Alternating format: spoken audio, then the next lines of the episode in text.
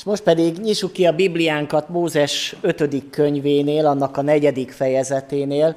Két igeverset fogok felolvasni alapigeként, és a témát azt látják a testvérek, tehát a koronavírus tapasztalatai, vagy éppen tanulságairól szeretnék szólni, hogy mi az, amit megtanulhattunk, vagy amit meg kellett volna tanulnunk ebben az időszakban, és hát föltenni a kérdés, hogy vajon megtanultuk-e mi keresztények, hívő emberek, és vajon a világ megértette, hogy mit akar ezáltal az Isten üzenni ennek a világnak.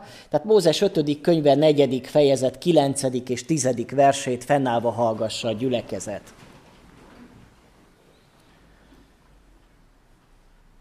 Őrizkedj azért, és vigyázz nagyon magadra, hogy meg ne feledkezz azokról, amiket saját szemeddel láttál, ne vesszenek el emlékezetedből egész életedben.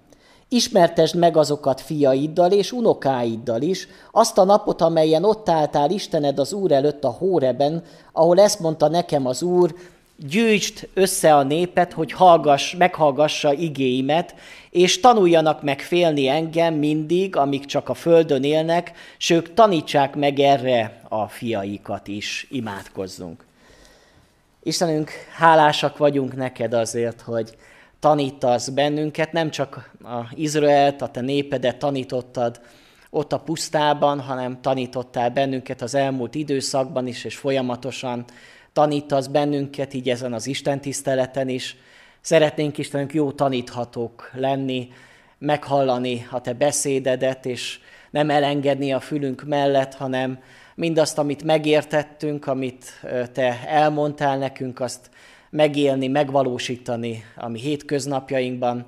Imádkozunk, Istenünk, a gyülekezet tagjaiért, akik már a tiédek vagyunk, hogy vonj magadhoz még közelebb. Add, Uram, hogy ezek a gondolatok is felkészítsenek bennünket az úrvacsorai közösségre, a szövetség megújítására, de azokért is könyörgök, akik még nem a tiédek, akik még gondolkodnak, hogy vajon kívülállók maradjanak, vagy éppenséggel elfogadják a te kegyelmedet, add, hogy akár ezen a mai napon is történjen a szívükben változás. Amen. Foglaljon helyet a gyülekezet. Ennek a mai igének az aktualitása, hogy az áhítat szerkesztői ezt kijelölték, az valószínűleg a pedagógus naphoz kapcsolódva, hogy Isten egy jó tanító. És Isten tanítja az övéit, így bennünket is, Isten újszövetségi népét. A tanítás nagyon fontos, nem csak az Ószövetségben, az Újszövetségben is látjuk azt, hogy Isten hogyan tanítja az embereket. Az ő tanítása azonban sokszor egészen más, mint ahogyan mi iskolába oktatjuk a gyerekeket. Ő nem csak elméleti képzést tart, hanem gyakorlati képzést is. Azt mondhatnánk, az elméleti képzés az most folyik. Az Isten ilyen módon tanítja az övéit, hogy az ő igéjét adta a kezünkbe, és azon keresztül, ami gondolkodásunkat formálja, alakítja, ezek az elméleti képzések. Amikor otthon csendességet tartunk, olvasuk a Bibliát, akkor Isten tanítani akar bennünket, hogy mi a helyes, mi a jó, hogyan éljük az életünket, hogyan juthatunk célba az életünk során. De Isten nagyon gyakran nem csak elméleti, gyakorlati képzést tart. És lehet, hogy ezek sokkal mélyebb nyomokat hagynak az életünkben, amikor egy-egy életeseményen keresztül visz bennünket az Isten, és egy élethelyzeten keresztül ismerünk fel igazságokat, az Isten igazságait. Így látjuk ezt az Ószövetségben is, hogy az ő népét nagyon gyakran nem tudta tanítani elméleti módon, az igéken keresztül, a prófétákon keresztül. Nagyon gyakran akkor tanulta meg Izrael a szellemi igazságokat, amikor valamilyen élethelyzeten keresztül vitte őket. És ilyen értelemben lehet nekünk is azon elgondolkodni, hogy Isten miket tanít nekünk a különböző élethelyzeteken. Lehet ezek nagyon személyesek, lehet ez egy betegség, lehet egy gyászidőszak, lehet egy anyagilag nehéz időszak az életünkben. Mindig érdemes dolog, érdemes akkor megállni, és elgondolkodni azon, hogy nem is azon, hogy ez most miért történik az életünkben, vagy miért büntet bennünket ezzel az Isten. Én azt gondolom, hogy ezek rossz kérdések, sokkal inkább azt a kérdést föltenni, hogy mit tanít nekünk ezáltal az Isten, vagy mit akar megtanítani ezáltal nekünk az Isten. És én meggyőződésem, hogy ez a koronavírusos időszak is, amin még nem vagyunk túl, most picit fellélegezhetünk, talán ezekben a hetekben, hónapokban, de nem tudni, hogy jön-e második hullám is, vagy egy még nem teljesedik ki, és nem zárul le ez a vírus.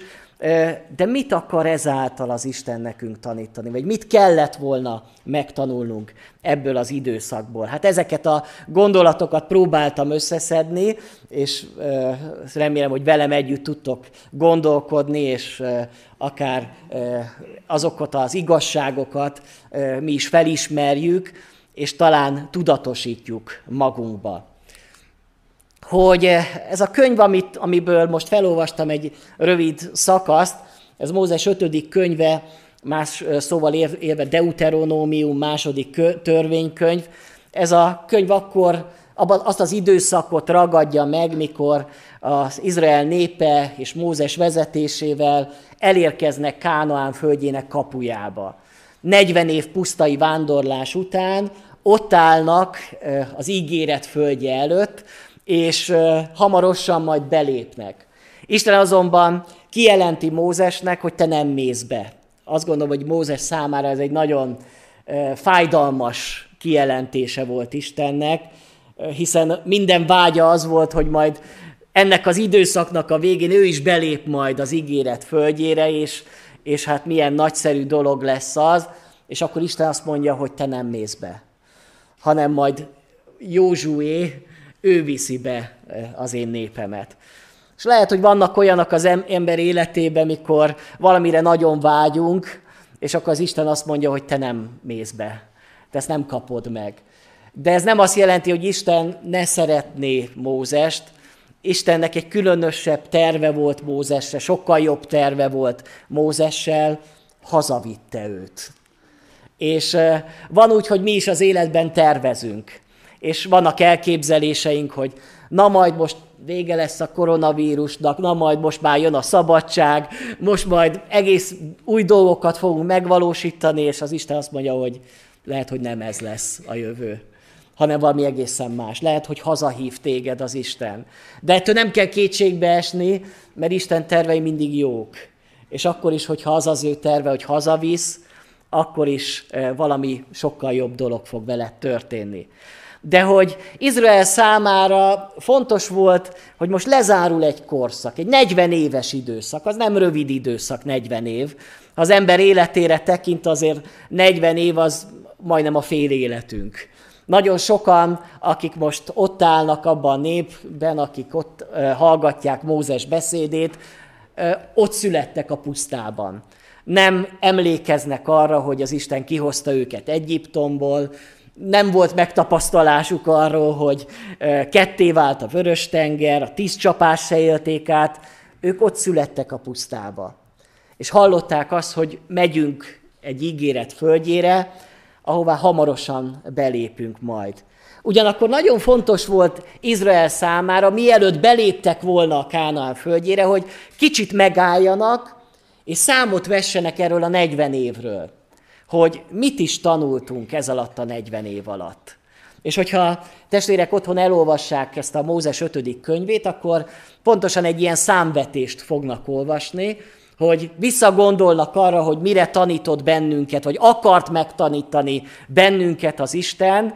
Lehet, hogy nem mindent tanultunk meg, lehet, hogy nem mindent értettünk meg, de jó lenne, hogyha ezeket tudatosítanánk, ezeket az igazságokat.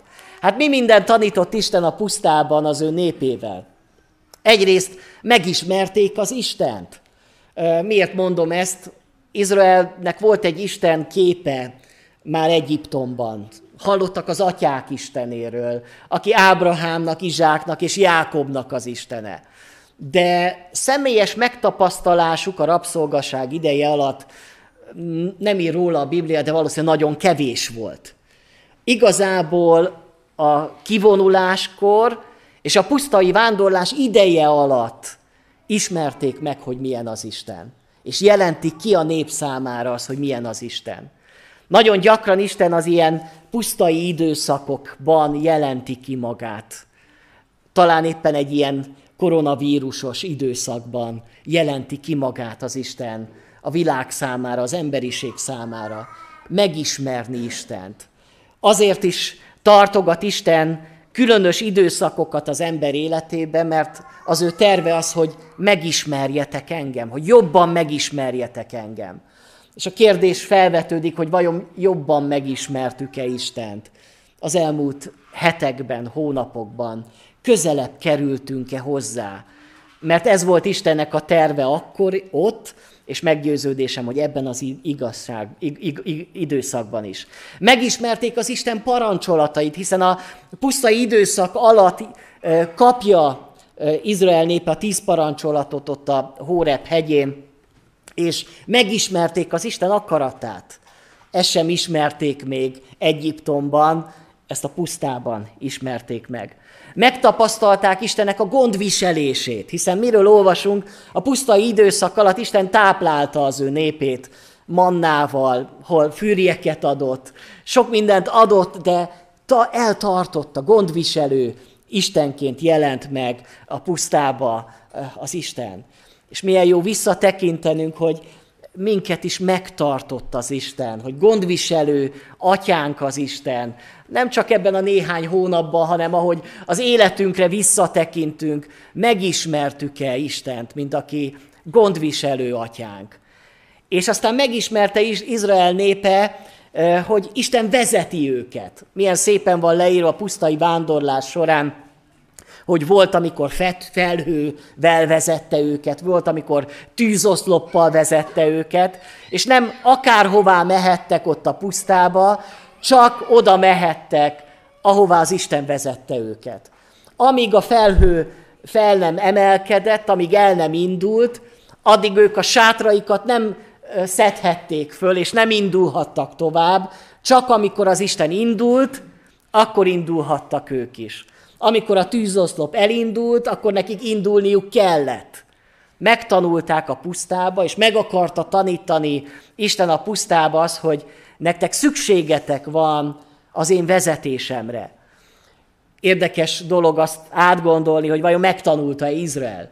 Hogy azok után, miután kikerülnek a pusztaságból, és elfoglalják Kánaán földjét, vajon hallják-e, észreveszik-e az Isten vezetését. És sajnos azt kell látnunk, hogy ez nem mindig sikerült. Mert amit az Isten meg akart nekik tanítani, azt talán nem mindig tanulták meg. Én úgy gondolom, Izrael népe egy olyan rossz diák képét mutatja, akik egy nagyon jó tanár, nagyon sok mindent átad, és akkor itt vannak ők, meg semmit nem tudnak, és a vizsgán mindent elfelejtenek. Hát milyen jó lenne az, hogyha mi nem ilyen diákok lennénk, testvérek. Hogy az Isten annyi mindenre tanít minket, és annyi igazságot értünk meg, akár egy igehirdetésen keresztül, akár az életünk során, és amikor pedig arról van szó, hogy ezt hogyan alkalmazzuk az életünkbe, akkor csődöt mondunk, és megbukunk. Hát remélem nem bukok diákok ülnek most itt a imaházba, itt a terembe, hanem én szeretném azt, hogyha jól vizsgáznánk, hogyha jól tudnánk megélni mindazt, amire az Isten megtanított minket. És Izrael Isten ezt a népet itt a pusztában néppé formálta. Azelőtt is Isten népe volt Izrael, de igazából a pusztában élték meg azt, hogy egymásra utaltak. És hogy együtt mehetnek csak. Tehát nem volt olyan ott a pusztában, hogy volt, aki azt gondolta, hogy nem várom meg az öregeket, olyan lassan jönnek. Mi előre megyünk. Az idősek, a fiatalok, a középkorúak, a gyerekek csak együtt mehettek. Nem mehettek külön, együtt kellett menni, mert az Istennek az volt az akarata, hogy értsétek meg, hogy ti egy nép vagytok, hogy egymásra utaltak vagytok. Ez is egy nagy kérdés, vajon megértette, megtanulta ezt Izrael. És sajnos azt kell látnunk, hogy később mennyi sok háború van egymás között. Ketté szakad majd az ország, és Izrael meg Júda egymás ellen harcol. amit Isten megtanított, sajnos nem tudták alkalmazni. De vajon mi megtanultuk-e ezeket az igazságokat?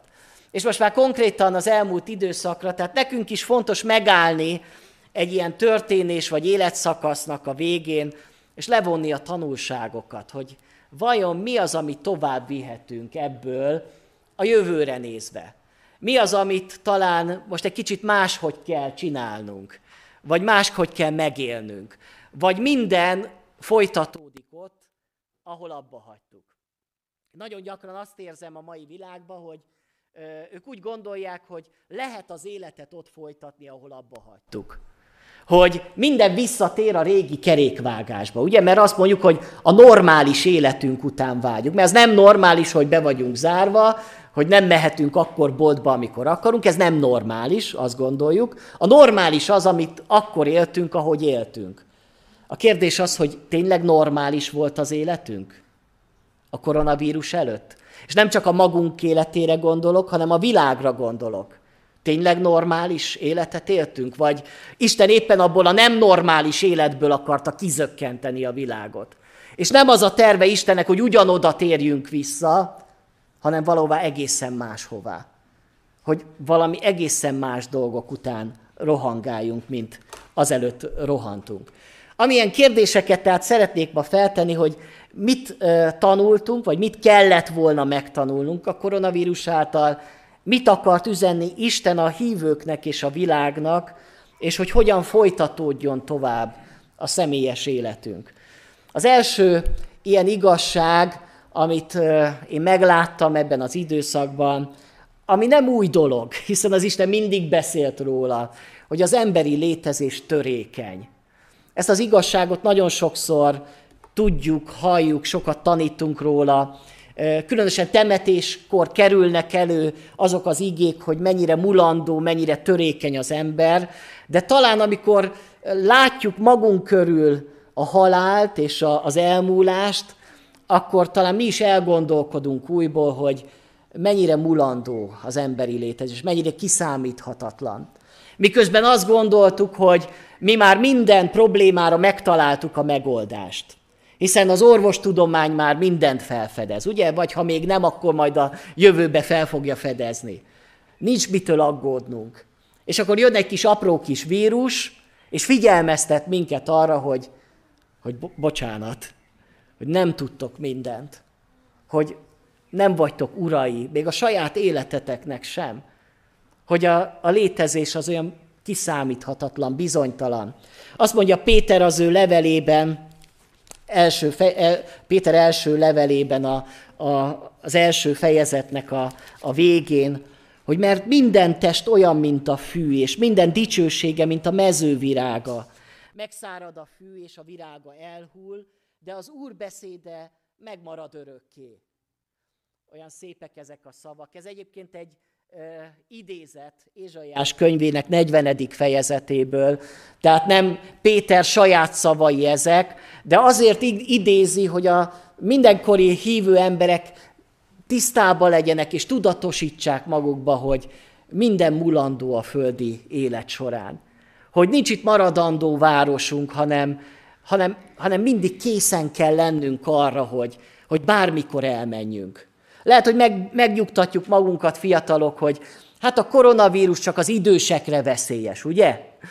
Mi, ha elkapjuk, még tünetünk se lesz. És aztán rá kellett jönni arra, hogy jöttek a hírek, hogy ez nem biztos, hogy így van. Hogy egy fiatal is akár meghalhat. És ez megint csak arra mutatott, hogy nekünk készen kell lennünk. John Piper írt egy könyvet arról, hogy a koronavírus és Krisztus. Piper Amerikában él, ahol tudjuk, hogy sokkal erőteljesebben jelen van a koronavírus, nagyon sokan haltak meg, a legtöbben abban az országban, és ő úgy fogalmazott lelkészként, hogy a koronavírus Isten mennydörgésszerű felhívása mindannyiunk számára, hogy térjünk meg, és az életünket igazítsuk hozzá Krisztus végtelen értékéhez. Szerintem a legjobb megfogalmazása, hogy mit akart az Isten üzenni ennek a világnak. Mondhatnánk azt, hogy Isten büntette az emberiséget, hogy ilyen sok embernek kellett meghalni. Én nem hiszem, hogy Isten büntetése. Isten tanítja a világot, de mivel nem hallgattak az ő szavára, nem hallgattak az igére, ezért az Isten keményebb hangon szólt. Hát, ha most meghallják. Vajon meghallotta-e a világ Isten mennydörgésszerű felhívását? Én nem látom még, de szeretném látni, hogy az emberek, akik eddig Isten nélkül éltek, most Istenhez térnek, és Istenhez kiáltanak. De vajon mi hívő emberek, legalább mi meghallottuk-e Isten mennydörgésszerű felhívását? Vagy igazából oda se figyeltünk, hogy az Isten szól, az Isten beszél, és azt akarja, hogy gyere közelebb, hogy térj meg, hogy rendezd az életedet, hogy ne maradj abba az állapotba, amiben vagy. Az Isten mennydörgésszerűen szólította az embert magához. Szólítja az Isten népét, hogy álljatok helyre, hogy értsétek meg, mi az én akaratom, hogy veletek tervem van, hogy ne csak az legyen az életeteknek a célja, hogy jól érezzétek magatokat, hanem hogy missziót töltsetek be, és az elveszettek után menjetek, hogy hirdessétek az evangéliumot. Isten ezt a különös hangon szólt hozzánk, az emberiséghez. Vajon meghallottuk-e, felismertük-e? A következő dolog, amit megint csak Isten üzent, és amit megtanulhattuk volna, az a kapcsolatainknak a fontossága. Egy olyan világ vesz bennünket körül, amit úgy nevezhetnénk, hogy individualista, én középpontú, ahol az ember azt tartja az életének a fő céljaként, hogy önmegvalósítás. Hogyha Maslow piramist nézzük, nagyon okos ember volt, aki kitalálta, a szükségletek egymásra épülnek, de mit helyezett a piramisának legtetejére? Az önmegvalósítást. Mint hogyha ez lenne az emberi létezés legfontosabb feladata, hogy önmagamat megvalósítsam. És ugyanakkor ez a koronavírus arra figyelmeztet, hogy nem te vagy a fontos. Hogy fontosak a másik ember, hogy a kapcsolatok mennyire fontosak. Talán amikor bezárva voltunk otthonainkba, és csak mondjuk telefonon, meg interneten tarthattuk a kapcsolatot, amiért hálásak lehetünk, hogy van ilyen technikai eszköz, és rájöhettünk arra, hogy nem biztos, hogy az ördögtől van az internet, meg a média, hanem az Isten is használhatja ezeket az eszközöket, de felismertük-e azt, hogy azért nem ugyanaz telefonon beszélni valakivel? Hogy nem ugyanaz az interneten hallgatni egy istentiszteletet? Még akkor is, hogyha fölvettük a legszebb ruhánkat vasárnap délelőtt, és beültünk a YouTube elé. De nem ugyanaz otthon nézni, mint itt ülni az imaházba.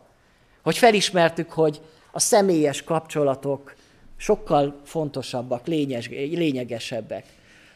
Megszületette bennetek az a vágy, vagy az az érzés, hogy hiányzik a másik. Megfogalmazódott? Vagy felismertétek? Éreztétek, hogy még az a testvér is hiányzik, akit egyébként máskor ki nem állhatok, de most még az is hiányzik. Szóljon bár be nekem, mert az is hiányzik legalább, csak hogy találkozzunk. Értitek? Hogy fölismerjük, hogy fontosak vagyunk. Hogy az értékrendünkben lehet, hogy nem az a legfontosabb, amit birtoklunk, amiket megszerzünk, hanem fontosabbak lesznek az emberi kapcsolataink. Ez sokkal maradandóbb. Felértékelődött a család. Össze voltunk zárva. Valakik ezt átokként élték, meg remélem, hogy ti nem, hogy össze vagyunk, mit fogunk csinálni, ugye? Hát, egész nap itt vannak a gyerekek, itt rosszalkodnak, viszont valakik úgy élték meg, hogy micsoda áldás volt. És hálát tudnak adni azért, hogy volt ez a koronavírus, mert ilyen sokat régen voltunk együtt. És talán lehet, hogy nem is lesz ilyen az életben ilyen lehetőségünk, hogy még ennyi időt együtt töltsünk. Felismertük-e azt, és élveztük-e olyan értelemben ezt az időszakot, hogy több időt lehetünk együtt? Hogy olyan beszélgetéseket mondhattunk el, vagy jöhetett létre, amiket eddig nem mondtunk el egymásnak. Mert most össze voltunk zárva, és tartalmasnak éltük meg ezt az időszakot. És hogy vajon ebből mit viszünk tovább a jövőre? Hogy most, amikor már mindenki megint megy dolgozni, megint majd iskolába mennek majd a diákok, akkor majd megint szétrobban minden, vagy megtanultuk, hogy ezt azért őrizni kell. Hogy a jövőben is sokkal több időt együtt tölteni. És a kapcsolatainkba is sokkal többet belefektetni. Mert hogyha nincsen, akkor vesszük észre, hogy az mennyire kell nekünk, és mennyire hiányzik az nekünk. A következő az, hogy vigyázzunk egymásra. Ezt mindenütt láttuk, ezt a feliratot, óriás plakátokon is hirdették. Úgy gondolkodtam azon, hogy Isten ilyen direkt is tud üzenni a óriás plakátokon, még hogyha nem keresztények írnak ilyen dolgokat. De vajon nem az Isten akarta üzenni a világnak, meg nekünk is, hogy mi felelősek vagyunk egymásért? Hogy nem csak magunkért. Hogy ez is az individualista gondolkodással szembe megy, hogy mi nem csak a saját egészségünkért vagyunk felelősek, mert hogyha én megbetegszem, akkor lehet, hogy én tünetmentesen túlélem. Észre se veszem, hogy koronavírusos voltam. Picit prüszköltem, lehet. De akit megfertőztem, lehet, hogy meghalt. És micsoda felelősség ez? Vajon el tudok-e számolni a saját lelkiismeretemmel, hogy én lehet, hogy megöltem valakit? Ez döbbenetes számomra, amit itt éltünk és élünk. Hogy ennek a felelősségét felismertük-e, hogy én nem csak magamért, hanem a másikért vagyok felelős. Aki lehet, hogy sokkal gyengébb, sokkal kiszolgáltatottabb. És vajon ezt megtanultuk-e, hogy ezt vajon tovább vinni a jövőre nézve is?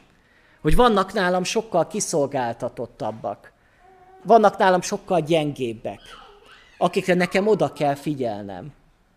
A kis magyar bányhegyesi gyerekek, hogy ők az élet kiszolgáltatottjai, nincsen egy családi háttér, nincs meg az a szeretet, és felelősek vagyunk értük. És így akarunk feléjük szolgálni. És rájöttünk-e arra, hogy tulajdonképpen az egész világ egy ilyen globális falu. Sokszor hallom ezt, mindenki ezt a globalizáció, ez milyen negatív fogalom. Hadd mondjam el, hogy a globalizációval lehet vitatkozni, de az van. Tehát az van. Az tény. Elindul egy koronavírus valamikor Kínába 2019. decemberében, vagy mikor, nem tudom, egy olyan városba, amiről még soha nem hallottam, Wuhan, nem tudom, hogy ti mennyiszer beszéltetek Wuhanról, én soha nem beszéltem Wuhanról, de megtanultam ezt a várost egyszer és mindenkorra. És elindulott valami, és 2 héten belül, meg néhány héten belül az egész világon ott a vírus. Tehát már nincsen olyan, hogy nemzethatárok, meg ilyesmi. Minden összefügg, minden egymással. Egy globális világban élünk. És ezt akár akarjuk, akár nem, ez így van. És ezért mi nem csak magunkért, sőt, még csak azt is mondom, nem csak a magyarokért, hanem minden emberért felelősek vagyunk. Bárhol éljen az az ember. Kínában, Afrikában vagy Amerikában. Én azt gondolom, hogy ez fontos igazság, amit Isten megtanít ennek a világnak. Hogy felejtsétek el azt a büszkeséget, ami elválaszt titeket a másiktól, a felsőbbrendűségű érzéseket, hogy ti jobbak vagytok a másiknál, mert minden mindennel összefügg. És ez is az Isten üzenete. Fontosak az idősek. Tegnap az ifjúsági órán beszélgettünk az idősekről. Kérdezték is, hogy vajon miért hozom ezt a témát. Hát én fontosnak tartom, hogy a generációk a gyülekezetben, hogy együtt. És hogy a fiatalok szeressék az időseket, az idősek szeressék a fiatalokat. De hogy egy olyan világban élünk, ahol a picit az idősekről megfeledkeztünk. Mert ugye mit gondol, minden filmben általában fiatalok vannak, a reklámokban fiatalok vannak. A fiatalságnak a kultuszát éljük, nem? Hogy addig vagy értékes, amíg szép vagy, vonzó vagy, amíg erős vagy, de hogyha már elgyengültél, akkor felesleges vagy. Mehetsz az idős otthonba, ahol megfeledkeznek rólad.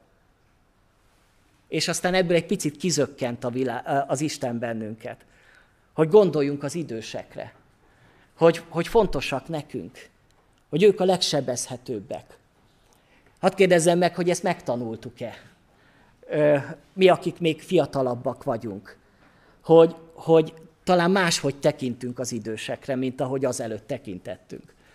Hogy sokkal szeretetteljesebben tekintünk rájuk, és gondoskodni fogunk felőlük, és nem mondjuk azt, hogy ő már öreg, ő már most már menjen innen, én jövök, hanem hogy örülünk, hogy vannak. Én azt gondolom, hogy erre is figyelmeztetett minket ez a koronavírus.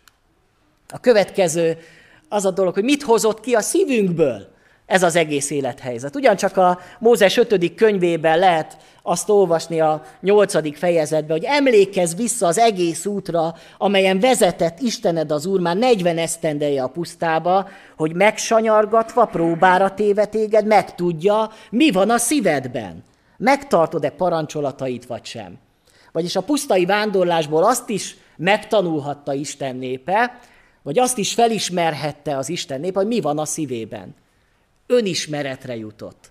És azt gondolom, hogy a koronavírus azt is megmutatta egy picit, hogy mi van belül, mi van bennünk, ki vagyok én, mit hozott ki belőlem ez az időszak.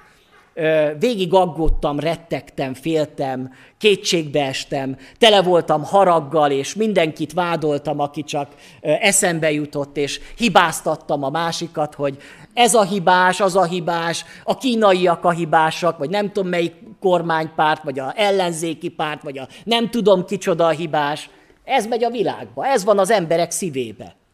És ez szomorú. Ez jön ki az emberből. Hát remélem hívő emberekből nem ez jön ki. Mert ha ez van a szívemben, én akarok megtérni. Mert nem ez kell, hogy kijöjjön a szívből, hanem kijött a szívemből az imádság. Hogy nem akarok hibáztatni, nem akarok felelősöket keresni, hanem imádkozni minden emberért. Hogy az aggodalom helyett mégis ott van a békesség bennem. Hogy tudom azt, hogy az Isten kezébe van az életem, és az egész világ az Isten kezébe van. És hittel éltem túl ezt az időszakot, sőt, bennem volt az, hogy mit tudok én hozzátenni, valami jót csinálni. Én azt gondolom, minden hívő emberben a krízis helyzetek ki kell, hogy hozzák azt a vágyat, hogy valamit akarok tenni azért, hogy jobb legyen. És nagyon örültem annak, amikor volt itt véradás, hogy valamit mi is tudunk, pici apró dolog, eljövök vért adni. Mert ezzel lehet, hogy tudok valakinek segíteni. Jó dolgok jönnek ki a nehéz helyzetben az emberekből. Hogy kijött-e belőlünk az, hogy akkor hívogatjuk telefonon egymást, ha már nem tudjuk látogatni, akkor fölhívom telefonon, küldök neki egy üzenetet.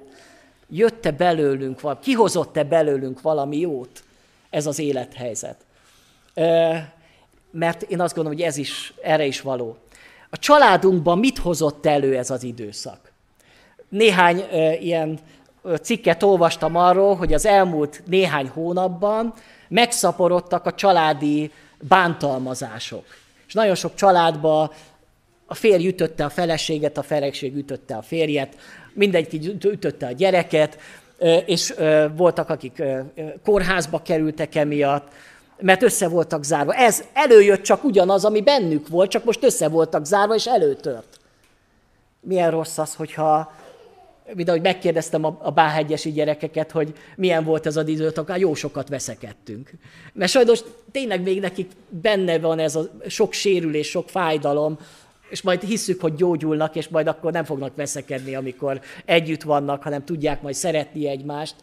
De remélem, hogy a mi családjaink azok nem ilyen háborús ilyen helyzeteket okozott, hogy otthon egész nap háborúztunk egymással, hanem öröm és békesség volt. Ezt mit hozott ki? Mi volt benne, vagy mi van bennünk? Nagyon örültem annak, hogy sokszor láttam azt, hogy emberek humorral élték túl ezt az időszakot is.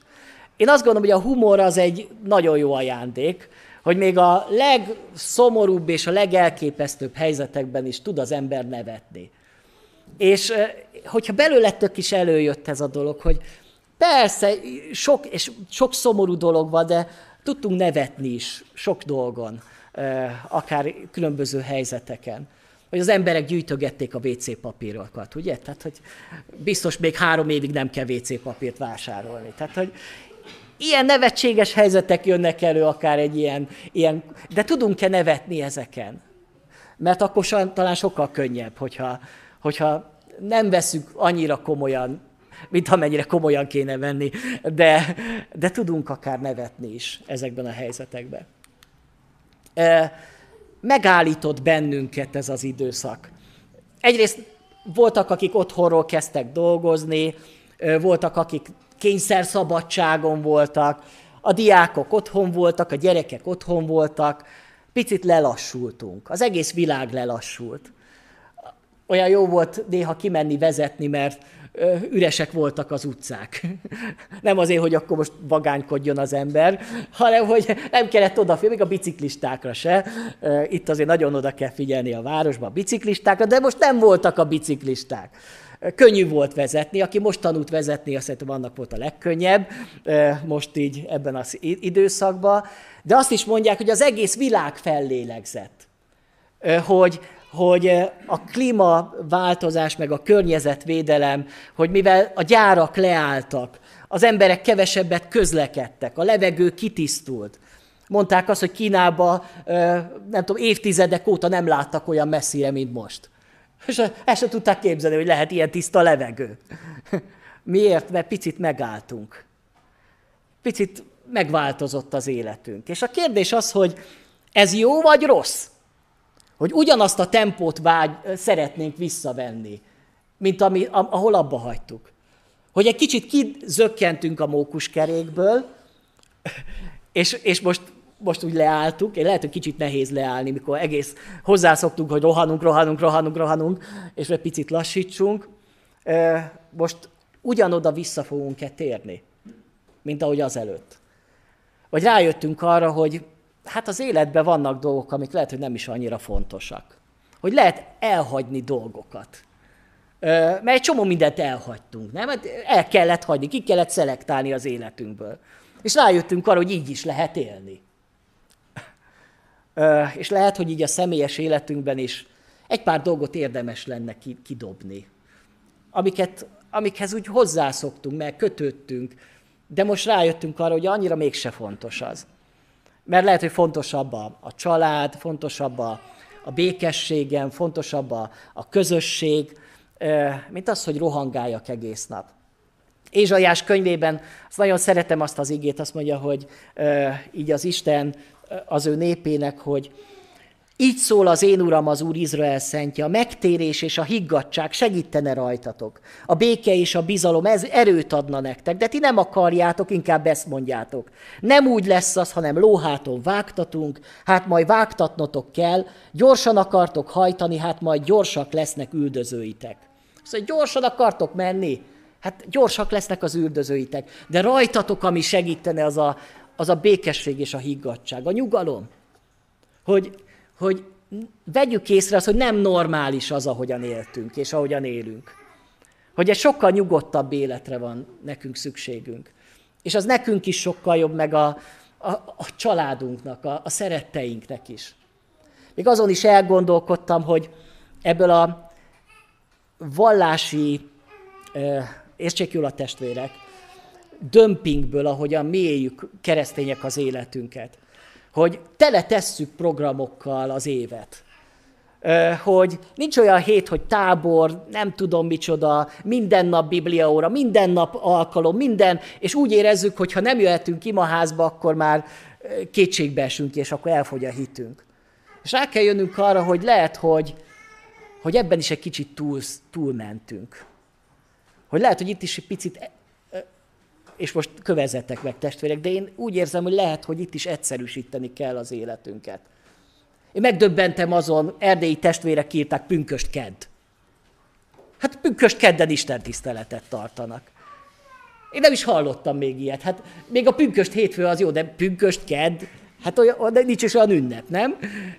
Ők ugyanoda térnek vissza, ugye? Vágynak arra, hogy 8 istentisztelet vasárnap, és mindegyik 3 órás, ugye? És rá kell jönnünk, hogy ez se normális. Hogy az életünk egy kicsit egyszerűbben éljük. Hogy kicsit nyugalmasabban. És lehet, hogy ettől nem fogunk az Istentől elszakadni, hanem lehet, hogy több időnk jut a szolgálatra, meg értékes dolgokra. Ezt is érdemes talán megtanulni, meghallgatni.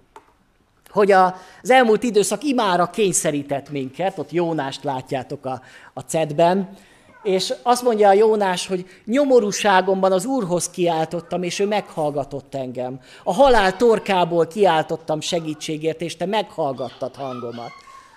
Milyen jó az, hogy a nyomorúság imára kényszerít. És hogy vajon bennünket ez a világnak a nyomorúsága imára kényszerítette. És arra jöttünk rá, hogy persze tudjuk azt, imádkozunk az orvosokért, a kutatókért, meg a politikusokért, a döntéshozókért, de azért csak az Isten nem múlik minden. És mi azért elkezdünk nagyon komolyan imádkozni. Ez egy költői kérdést tegyük fel magunknak, vajon az elmúlt időszakban többet imádkoztunk-e, mint azelőtt? Mert hogyha nem, akkor lehet, hogy valamit nem tanultunk meg, amire esélyünk lett volna, hogy megtanuljuk. Hogy többet térdel lenni, többet imádkozni. Én örültem annak, hogy bár igazából minden csoport elmaradt a karantén ideje alatt, de egy csoportot megtartottunk, az ima alkalmat keddenként.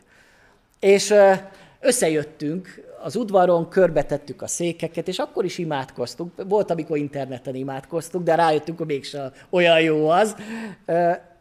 De az imádságot nem hagytuk el, mert ez fontos. Erre mindannyian rájöttünk, megtanultuk-e, hogy a nyomorúság minket Istenhez kényszerít, imára kényszerít minket. És az utolsó dolog, amit meggyőződésem, hogy meg kellett tanulnunk, és amit meg kell tanulnunk, az, hogy a gyülekezeti közösségnek a szerepe és fontossága. Az egy elég ikonikus kép, biztos láttátok, amikor egy amerikai pásztor kitette a gyülekezet tagjainak a fényképét az Isten tiszteleten. És én is sokszor magam elé képzeltem az arcotokat, miközben itt álltam, és a üres pacsoroknak prédikáltam, meg a Perlaki Csabinak.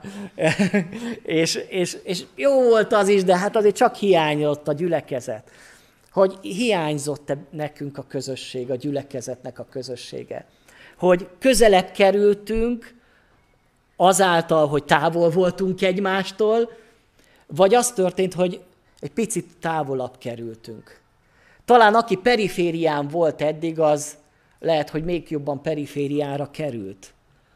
És sajnálom, hogyha valakik még jobban elszakadtak a közösségtől. Mert most már van indok is arra, hogy miért nem kell imaházba jönni. Ugye? Mert eddig se jöttünk, de most legalább igazoltan hiányzunk az imaházból. Vagy ez közelebb itt a közösséghez, közelebb itt egymáshoz. Megerősödtünk abban, hogy elköteleződjünk egymás felé. Én abban reménykedem, hogy inkább ez történik, és ez folytatódik. Hogy ezek után, az időszak után, hogy nem találkozhattunk, hogy nem lehettünk együtt, talán jobban értékeljük azokat a találkozásokat, azokat a lehetőségeket, amikor együtt imádkozhatunk, és együtt dicsérhetjük a mi Istenünket. Csendesedjünk most el, testvérek, és ha van valakiben imádság, amit szeretne elmondani, így a koronavírusos időszak tanulságait, amit talán megtanultál, vagy amit meg kellett volna tanulnunk, akkor mondjuk most azt el a mi Úrunknak, Istenünknek.